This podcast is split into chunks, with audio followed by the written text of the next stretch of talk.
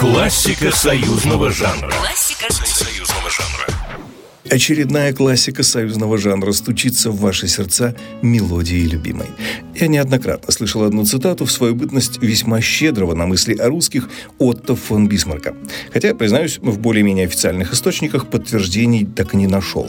Так вот, мысль такая. Пока у русских есть их военные марши, они весьма опасный противник. И можно много спорить о причинах всемирно известной крутости советских хоккеистов, но однозначно одной из этих причин можно считать и эту великую песню. В ушах лихая музыка атаки. Точней, отдай на клюшку, пас сильней ударь. На свет она появилась в 1968 году именно благодаря строчке, зазвучавшей в голове выдающегося поэта-песенника Николая Добронравова. После появления главной фразы у Добронравова появился сначала второй соавтор Сергей Гребенников и далее уже главная его муза Александра Пахмутова. В одном из своих интервью Александра Николаевна как-то рассказывала, что в тот период наши играли с канадцами, и вся страна, затаив дыхание, следила за победами наших добрых молодцев с кружками в руках. Милиция, кстати, не раз отмечала, что во время трансляции игр наших хоккеистов даже уровень преступности падал до абсолютного нуля.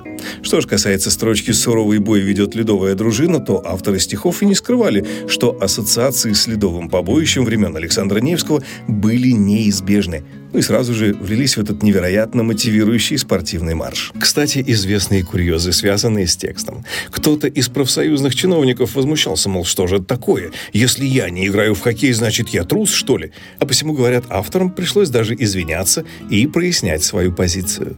Ну и, пожалуй, самое главное. Конечно же, почти все жители Советского Союза запомнили хоккейный гимн в исполнении Эдуарда Хиля. Однако подлинно известно, что первым эту спортивную нетленку исполнил исполнил Вадим Мулерман, и для поклонников его таланта сей факт весьма ценен. Хоккей играют настоящие мужчины. Трус не играет хоккей.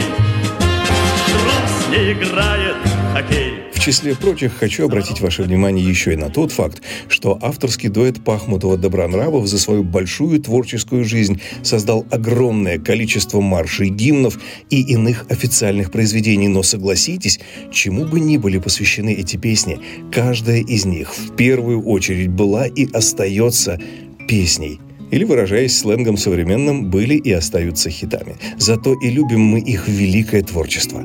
С вами был Николай Крупатин. Желаю вам прекрасного дня и новых побед.